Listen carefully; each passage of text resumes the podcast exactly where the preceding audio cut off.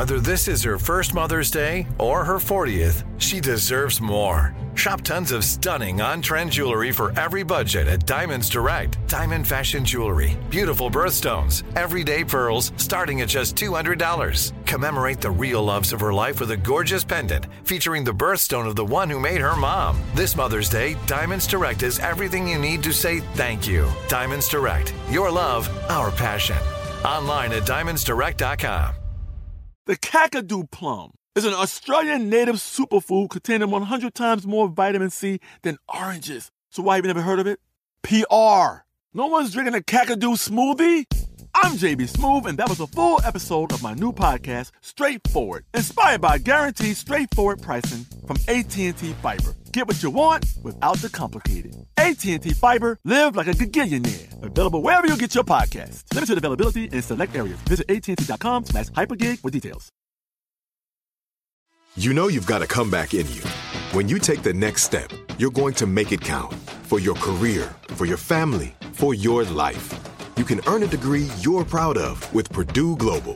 Purdue Global is backed by Purdue University, one of the nation's most respected and innovative public universities. This is your chance. This is your opportunity. This is your comeback. Purdue Global, Purdue's online university for working adults. Start your comeback today at purdueglobal.edu.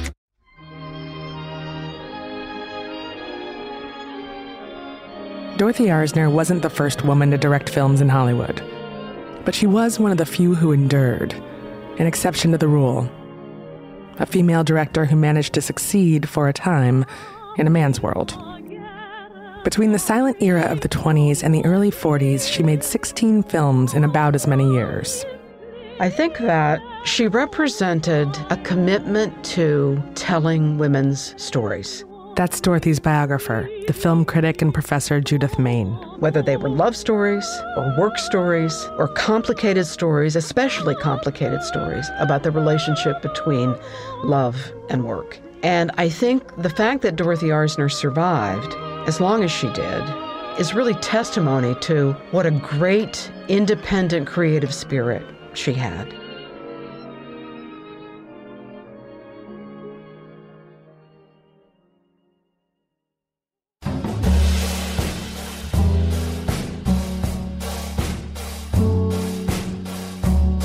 iHeartRadio and Tribeca Studios, this is Fierce, I can't type. Yes, women workers do present problems, Joe. a podcast about the incredible women who never made it in your history books and the modern women carrying on their legacies today. Here's to the ladies, the fair and the weak. I can't file. Women workers don't mind routine, repetitive work. Will you make a copy of this?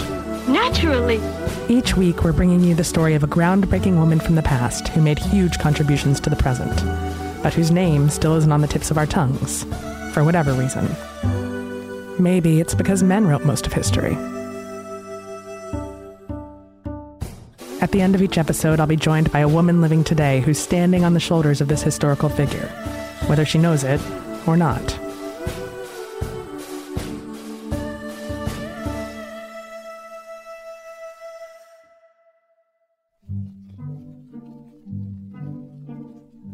Dorothy's stepmom sent her to the posh Westlake Girls Prep School in the hopes of educating the tomboy out of her. She had the habit of donning a newsboy cap and a three piece suit. She called herself by the name of Garth. But there wasn't much that Westlake or her stepmother could do about this. Pants would always be Dorothy's signature style.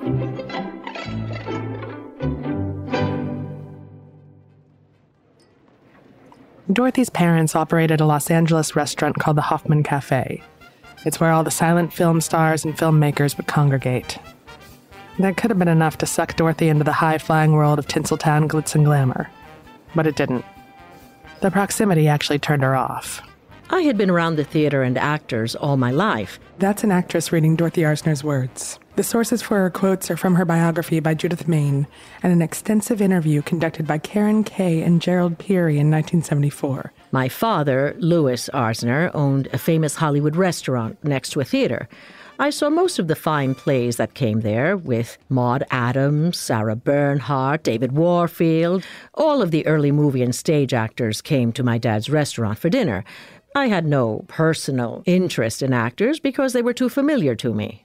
The experience of her father owning this restaurant frequented by Hollywood types really kind of turned her away from motion pictures because she said that people were always throwing her in the air and, you know, paying unwanted attention to her. After graduating from Westlake, Dorothy decided she wanted to be a doctor or a nurse, something outside the industry. She began studying medicine at USC, but she quickly got bored of it. I wanted to be like Jesus heal the sick and raise the dead instantly without surgery, pills, etc. All thoughts of university and degrees in medicine were abandoned. Even though I was an A student and had a fairly extensive education, I became a so called dropout. Growing up relatively well off with a father who was willing to give her financial support meant that Dorothy had the freedom a lot of women at the time didn't have. She could choose what she wanted to do play around with her options, try things out, and decide they were boring, or fail at them entirely. So after the outbreak of World War I, Dorothy volunteered with the Domestic Ambulance Corps. In the ambulance corps, she met William DeMille, the guy running the volunteer operation. He also happened to be the brother of the famed studio executive Cecil B. DeMille. Even though Dorothy had been gun shy about getting into the film business, there was no denying that motion pictures were the place for an eager, young, modern woman living in Los Angeles to be. It was exciting, and it was a good job. Plus, the time was right to be starting out in the industry. There had been a serious flu epidemic, so workers were needed. It was possible for even inexperienced people to have an opportunity if they showed signs of ability or knowledge. She was also lucky. William DeMille took a liking to her when they worked together, and he agreed to take her on a tour of the studios to see what jobs might be available and what might be interesting to her. Dorothy was nothing if not ambitious. She thought being the director was the best job. I remember making the observation if one was going to be in this movie business, one should be a director. Because he was the one who told everyone else what to do. In fact, he was the whole works. However, after I finished a week of observation, William DeMille's secretary told me that typing scripts would enlighten me to what the film to be was all about. It was the blueprint for the picture. All the departments, including the directors, were grounded in the script.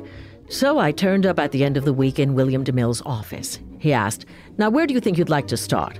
I answered, At the bottom. Where do you think the bottom is? I meekly answered, Typing scripts. For that, I'll give you a job. The rub was, Dorothy was just awful at it. I was a terrible typist. There was a big red headed Irish girl who was a wonder at typing. She took pity on me and did more than half my work. But for her, I wouldn't have lasted a week.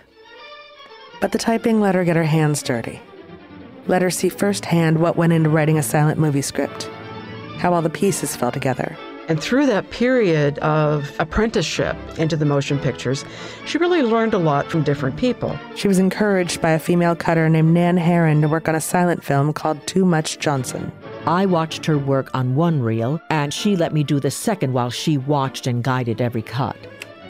Everything was done by hand. The film was read and cut over an 8 inch by 10 inch box covered with frosted glass and a light bulb underneath. The film pieces were placed over a small sprocketed plate, snipped with glue, and pressed by hand. Dorothy loved this job, much more than the typing. And because she enjoyed it, she took a real initiative in getting the work done. On Sunday, I went into the studio and assembled the next reel. On Monday, I told her about it, and she looked at it and approved. I finished the picture under her guidance. From there, Arzner took up a position as a cutter and eventually chief editor. I cut something like 32 pictures in one year. I worked most of the day and night and loved it. She got her first real shot behind the camera while editing a movie called Blood and Sand, a silent drama about a bullfighter starring Rudolph Valentino.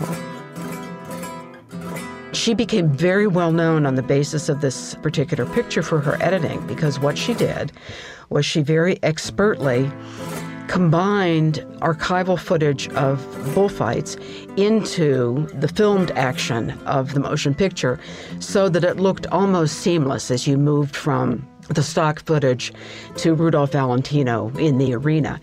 By doing that, she ended up saving the studio a heap of money. That's when Dorothy developed this reputation for efficiency and economy in a system that was hungry for cheap, quick movies. The director James Cruze, who was this really big deal at the time, also took note of Dorothy's work on Blood and Sand. My God, who cut that picture? She worked on two James Cruze films, and he was a real kind of father figure to her and helped mentor her through the stages of her apprenticeship. He always treated me as though I were his son, without any frills, but with a sort of comradely friendship. Soon, Dorothy was in demand on these rough and tumble adventure and action flicks westerns, historical epics, movies filled with gambling, drinking, and fighting. Arzner was very much a woman working in a man's world. But she was something else, too. She set herself apart with her beautifully tailored suits, her slicked back hair like the boys. People would say, oh, Dorothy Arzner dressed like a man or she was so mannish. No, she dressed like a lesbian, and that's what was threatening to people. Dorothy Arzner was out in every way but in word. She didn't talk openly about her sexuality. Most of Hollywood likely knew she was gay, but they never spoke of it. Dorothy also made no attempt to hide it. She lived with her partner Marion Morgan for much of her life, and she wore pants. I think that people were confused what to do with this woman who dressed so obviously as a butch lesbian. I think that a lot of producers, especially later in her life, made life very difficult for her because they were known for their homophobia and they weren't going to put up with not only a woman director, but a woman director who was a lesbian on top of it.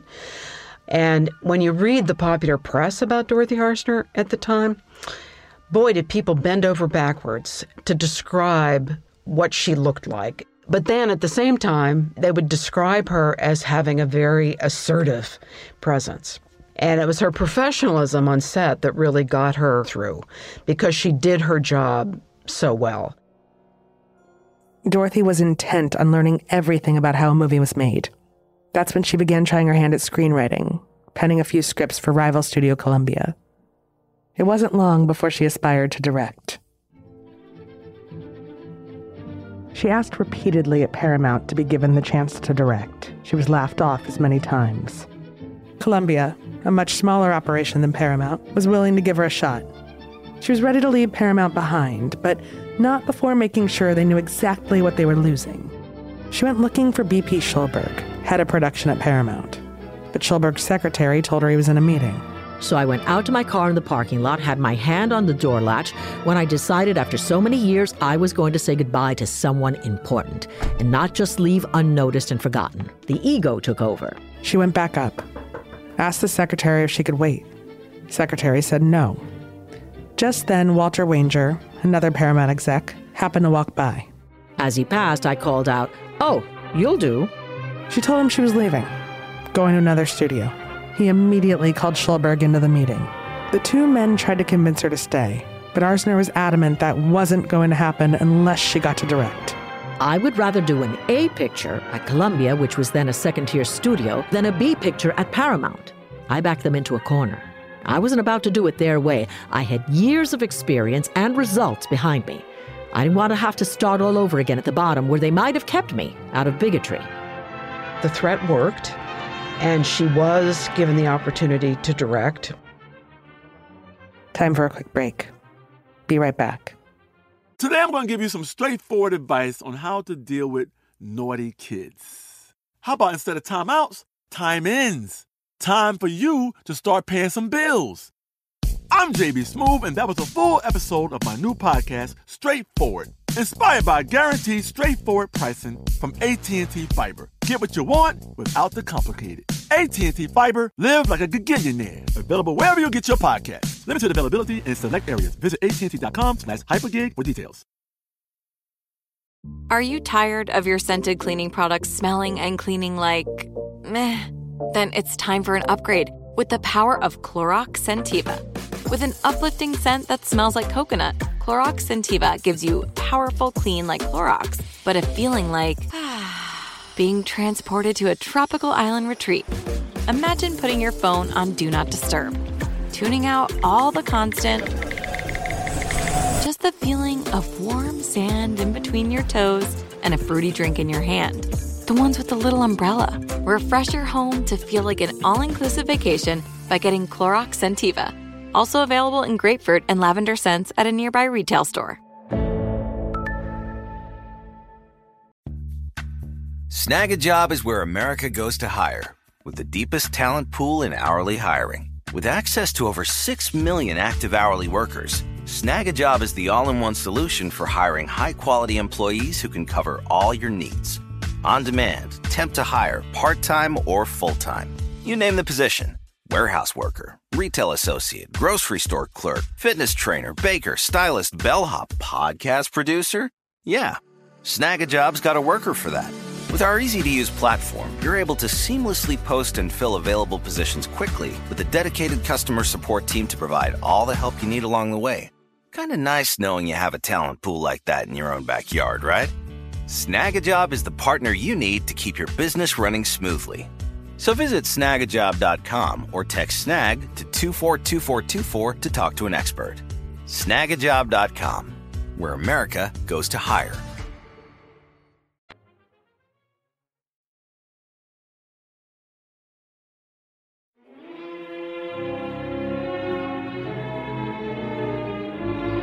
The studio was finally willing to take a chance on Dorothy as a director. They handed her a play, The Best Dressed Woman in Paris. But they weren't going to make it easy. They told her to write the script and be on set in two weeks. Arzner's directorial debut, Fashions for Women, the adaptation of The Best Dressed Woman in Paris, was released in 1927.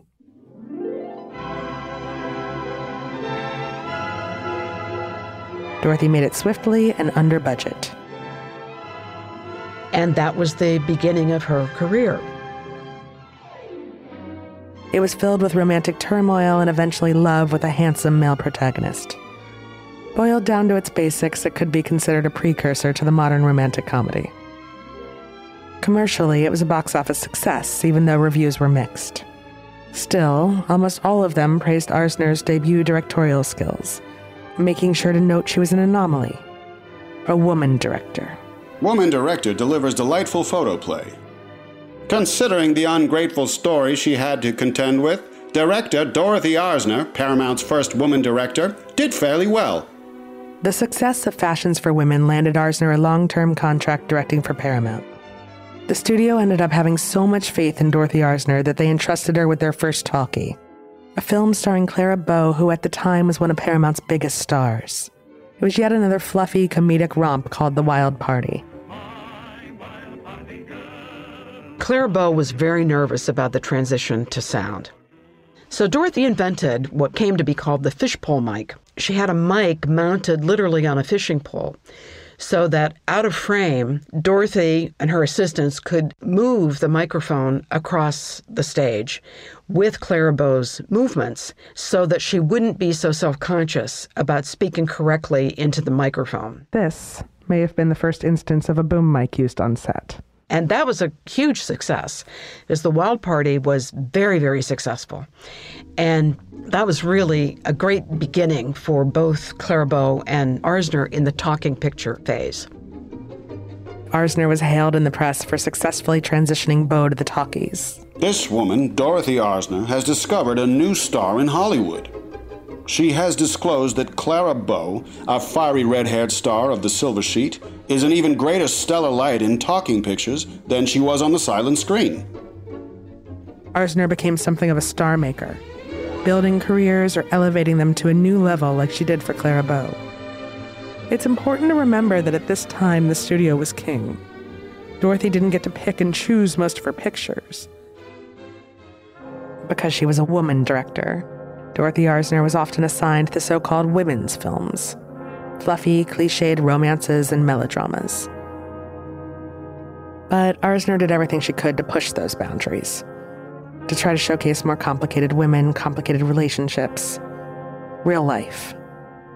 Sure, she adhered to the time worn tropes of love and courtship, but she also focused on the things that torment women within society about how difficult it actually is for women to fulfill the roles that have always been assumed for them. She saw female characters as characters inspired by desire, and not just desire for a man or for romance, but a desire to be something, a desire to have a place in the world. She told women's stories in all their complexity.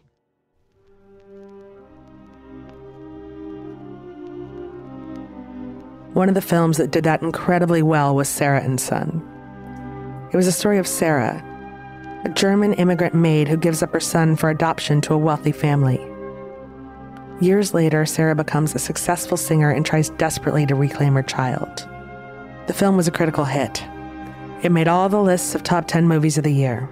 In some ways, it even became the defining woman's movie of the time.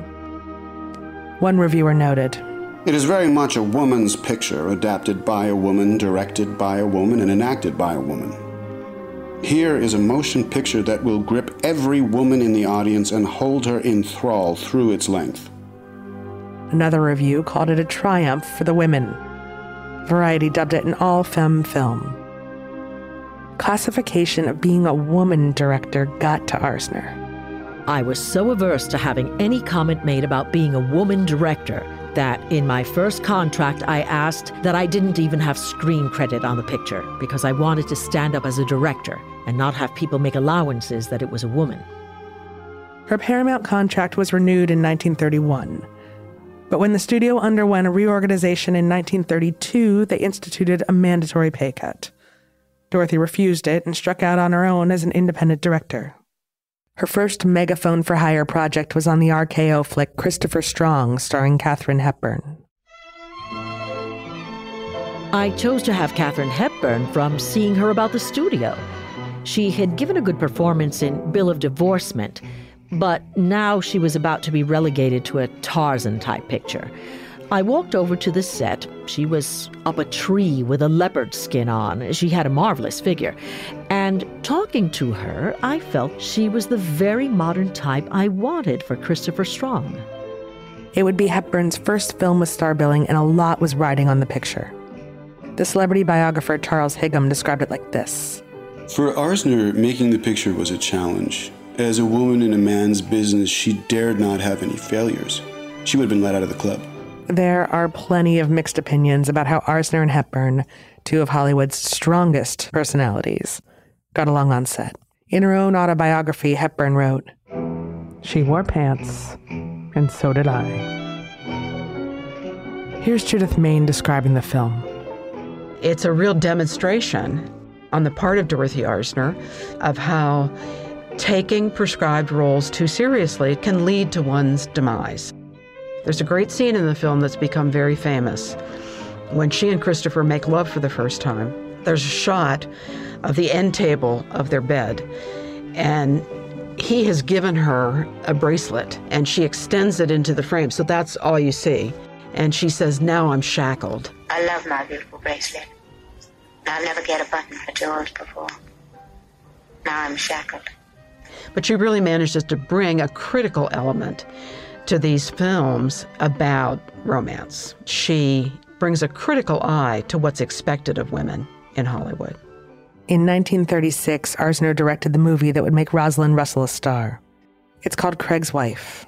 Russell plays a wife so obsessed with keeping the interior of her house picture perfect that she drives her husband completely insane. What's practical about leaving your wife in your home? I haven't a wife to leave, for you neither loved me nor honored me. But you married me all the same. And you married a house. A news story on Craig's wife described it like this There is a film which will be shown all over the country next week that raises a very interesting point for filmgoers. It is a film which has been made for women and it has been written and directed by women. Although there are one or two men in the cast, they are only there because they help the women to express their points of view. Craig's Wife was not a high budget picture to make. I told Harry Cohn I would give him an A picture for B picture money. He fell for that. It was not one of the biggest successes when it was released, but it got such fine press that over the long run, it was released several times and stood high on Columbia's box office list. George Kelly, the original playwright of Craig's Wife, was allegedly displeased with Dorothy's subtle feminist take on his play. I did try to be as faithful to his play as possible, except that I made it from a different point of view. Arzner decided that rather than the shrew Kelly had written, the character of Craig's wife should simply be portrayed as a stronger woman than her husband. When I told Kelly this, he rose to a six foot height and said, That is not my play. Of course, she didn't only butt heads with the men. On some occasions, I have detected a certain antagonism in the women I was directing, but I believe this was due to the fact that a woman director was a novelty. Hollywood was starting to shy away from pictures about complicated women. Even though Dorothy went on from there to direct good films with the likes of Joan Crawford and Lucille Ball, her career was beginning to slow down. Soon, she found herself clashing with the all powerful MGM studio head Louis B. Mayer. Dorothy eventually began to feel, and probably rightfully so, that Mayer was blackballing her. He sent me two or three scripts. One had Rosalind Russell playing three parts. It was silly. I refused the next two or three scripts, and I was suspended. Mayer put out the word that I was difficult. Dorothy went back to Columbia to direct one last film. First Comes Courage, a movie about the adventures of a female spy. But then she got terribly ill with pneumonia during the filming, and the project was completed by another director. Yes, Dorothy was physically sick, but she was also psychologically beaten down by an industry that she felt didn't support her in telling stories the way she wanted to tell them. She said that she really felt like Hollywood left her as much as she left Hollywood. And the reason for that is because big male producers, for her, were making it extremely difficult to continue working in Hollywood on her own terms. So she left. And so Dorothy Arzner never directed in Hollywood again. She settled into a low key lifestyle with her longtime partner, Marion Morgan, traveling and eventually buying a house in the desert. She said, I took time out to look at the world and beyond it, away from Hollywood. Mayne has said it's important not to frame Arzner as a victim. She continued to work, just on her terms. She made training films for the Women's Army Corps during World War II and trained women editors to cut them. She dabbled in radio. She directed some commercials and taught a film class at UCLA. There, her most famous student was a young man named Francis Ford Coppola. He later praised Dorothy Arzner as giving him the confidence he needed to become a director. Dorothy Arzner knew better than anyone how precarious a life in Hollywood could be. She came to terms with that, and she found a life beyond it, telling her students The most secure thing you can have is to embrace the insecurity of life. Time for a break. When we get back, we'll be joined by director and editor Sonejuhi Sinha, whose first feature film, Stray Dolls, premiered at the Tribeca Film Festival in 2019. Today, I'm going to give you some straightforward advice on how to deal with naughty kids. How about instead of timeouts, time ins? Time for you to start paying some bills. I'm JB Smoove, and that was a full episode of my new podcast, Straightforward, inspired by guaranteed straightforward pricing from AT&T Fiber. Get what you want without the complicated. AT&T Fiber, live like a gigillionaire. Available wherever you get your podcast. Limited availability in select areas. Visit AT&T.com slash hypergig for details. Are you tired of your scented cleaning products smelling and cleaning like meh? Then it's time for an upgrade with the power of Clorox Scentiva.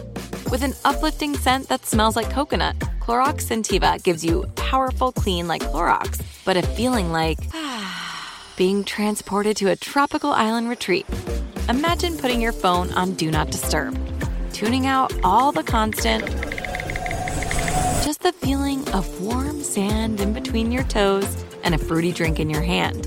The ones with the little umbrella. Refresh your home to feel like an all inclusive vacation by getting Clorox Scentiva.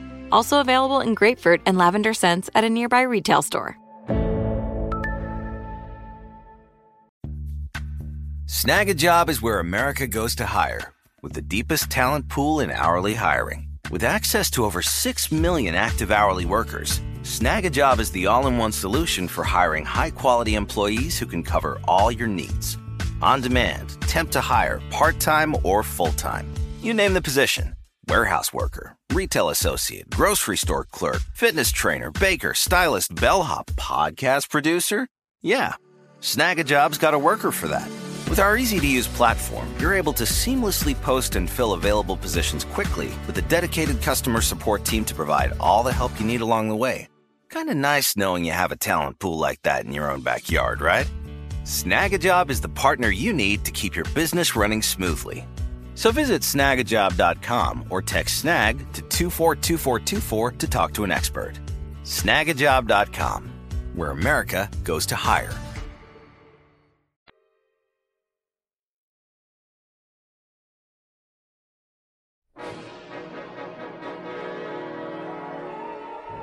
Dorothy Arzner remains the most prolific woman director to work within the Hollywood studio system. She directed stars like Katharine Hepburn, Joan Crawford, Lucille Ball, and Rosalind Russell. But more importantly, she changed the way women were depicted in film. She made them real and complicated and flawed. She gave them agency on and off the screen. And yet, even many women filmmakers today the ones who are still trying to break through the incredibly male dominated Hollywood industrial complex, have never heard Dorothy Arzner's story. And even though Arzner broke through a glass ceiling nearly a hundred years ago, not enough has changed. Women go to the movies. They account for 51% of moviegoers. And yet, for the top 100 grossing films of 2019, women represented only 12% of directors, 20% of writers, and 23% of editors. It's a significant increase from 2018, but there's still a long way to go. Kathryn Bigelow is still the only woman to ever win the Academy Award for Best Director, and only five women have ever been nominated. Things are starting to change. Slowly. Today we're joined by director and editor Sonejuhi Sinha. Like Dorothy, Sonejuhi began her career as an editor, a cutter. And as an editor, she worked beside acclaimed film directors like Harmony Korine, Julie Taymor, and Spike Jonze. Sonejuhi took pains to master the technical aspects of making a film before she began her own work as a director. As a woman of color in the film industry, Sonejuhi now, much like Dorothy then, has always felt like she needed to work harder, faster, and smarter than the men around her. Going into our interview, she didn't know much about Dorothy Arzner's legacy – and then we told her the story. I knew that women worked in film, women were directing films, but I didn't know Dorothy's story until I read all about her. It made me think that while she had so many breakthroughs and, you know, broke through the glass ceiling almost a century ago, it's almost like the glass ceiling formed again. Women have to keep shattering it every time and every few years. What are some of the challenges Dorothy was facing that you're still facing today?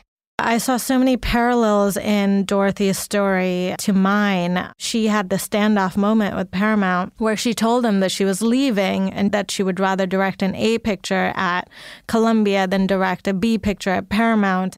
I could sort of relate to this time in making my feature Stray Dolls. We had gone down the road with a certain group of producers who were very excited about producing my feature, but they kept saying, we'll do it this fall, we'll do it next spring, we'll do it next year spring. And so this sort of dragged out for almost two years. And I began to realize that there was always going to be a male director or a more established director who was going to cut in in front of me and they were going to produce his film before mine. It was three men who took my spot before me. So there was this moment that I realized that if I don't take the initiative to figure out the production side and get my film made, that it possibly will not get made.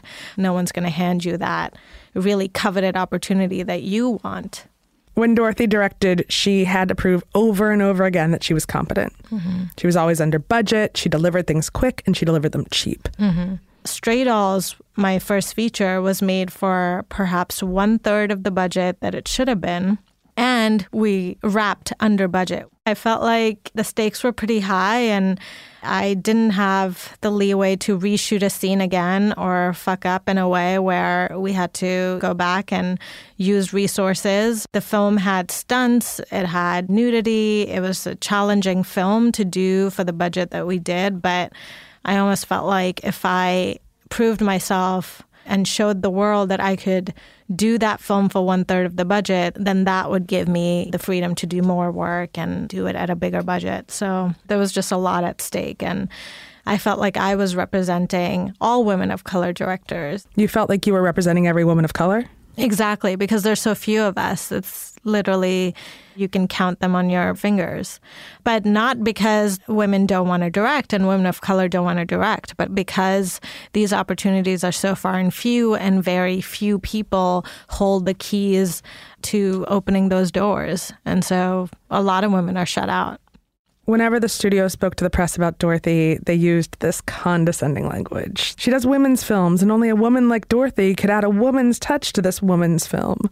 Are those kinds of modifiers still happening now with your movies? Yes. Oh my God. This section really spoke to me because IndieWire did this list of 25 female emerging directors, and there were some incredible directors on that list. Some of them had won awards at Sundance. I was on that list as well. But I just found that really ironic because if a male director wins the top award at Sundance, he doesn't get put on this list that calls him an emerging male director. He's just a, you know, the top 25 directors to watch. I mean, I think they've just stopped calling Ava DuVernay emerging like as of a few years ago. So I think there is this female ghetto that women get put in. So, where do we go from here to make sure that in the next hundred years, women directors are just directors? You're not emerging, you're not women directors, you're not placed in the pink ghetto. How can we make sure that all of your names aren't lost to history the same way we lost Dorothy's? I think the problem is so systematic and so complex that it has to be addressed from so many different perspectives. Of course, writer directors like me and women of color need to just jump into the ring and demand what they deserve. But I think it also, there's some responsibility that lies with people who are in power now, because it seems that every time a woman breaks ground, the crack closes up again. Unless the full spectrum of our population now is reflected on screen the way that we see it within our friends and our colleagues, we don't get to say that we exist. Like, uh, for example, I don't see people like myself in lead roles in a large commercial, entertaining Hollywood film. So then, does that mean that I don't even exist? So, I think representation is really important, and for us all to feel like we're part of the narrative, that we're part of society now that is going to shape the next 10 years and the next 30 years or 50 years to come.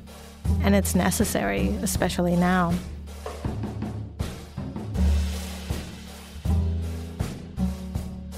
We're very grateful to our guest, biographer Judith Mayne and director Sonejuhi Sinha, whose film Stray Dolls was released on April 10th. It's available now on streaming services and we encourage you to watch it. Dorothy Arzner is voiced by Blanca Camacho. The male voices in this episode were all done by Jacob Von Eichel. Fierce is hosted and written by Jo Piazza, produced and directed by me, Anna Stumpf. Our executive producers are Jo Piazza, Nikki Ettore, Anna Stumpf, and from Tribeca Studios, Leah Sarbib. This episode was edited and soundscaped by Anna Stumpf, Tristan McNeil, and Aaron Kaufman. Our associate producer is Emily Marinoff. Fact checking by Austin Thompson. Research by Lizzie Jacobs. The Fierce theme is by Hamilton Leithauser and Anna Stumpf. Our very sincere thanks to Mangesh Hattikudur for making this series possible. And to Nikki Ettore, our co executive producer, thank you so very much for everything you did for this show. Sources for this episode directed by Dorothy Arzner by Judith Mayne. An extensive interview with Dorothy Arzner conducted by Karyn Kay and Gerald Peary in 1974, published first by Cinema and then by the British Film Institute in 1975. What Women Want The Complex World of Dorothy Arzner and Her Cinematic Women by Donna R. Casella, found in Framework, the Journal of Cinema and Media, Volume 50 from 2009. Thank you so much for listening. For more podcasts from iHeartRadio, visit the iHeartRadio app, Apple Podcasts, or wherever you listen to your favorite shows.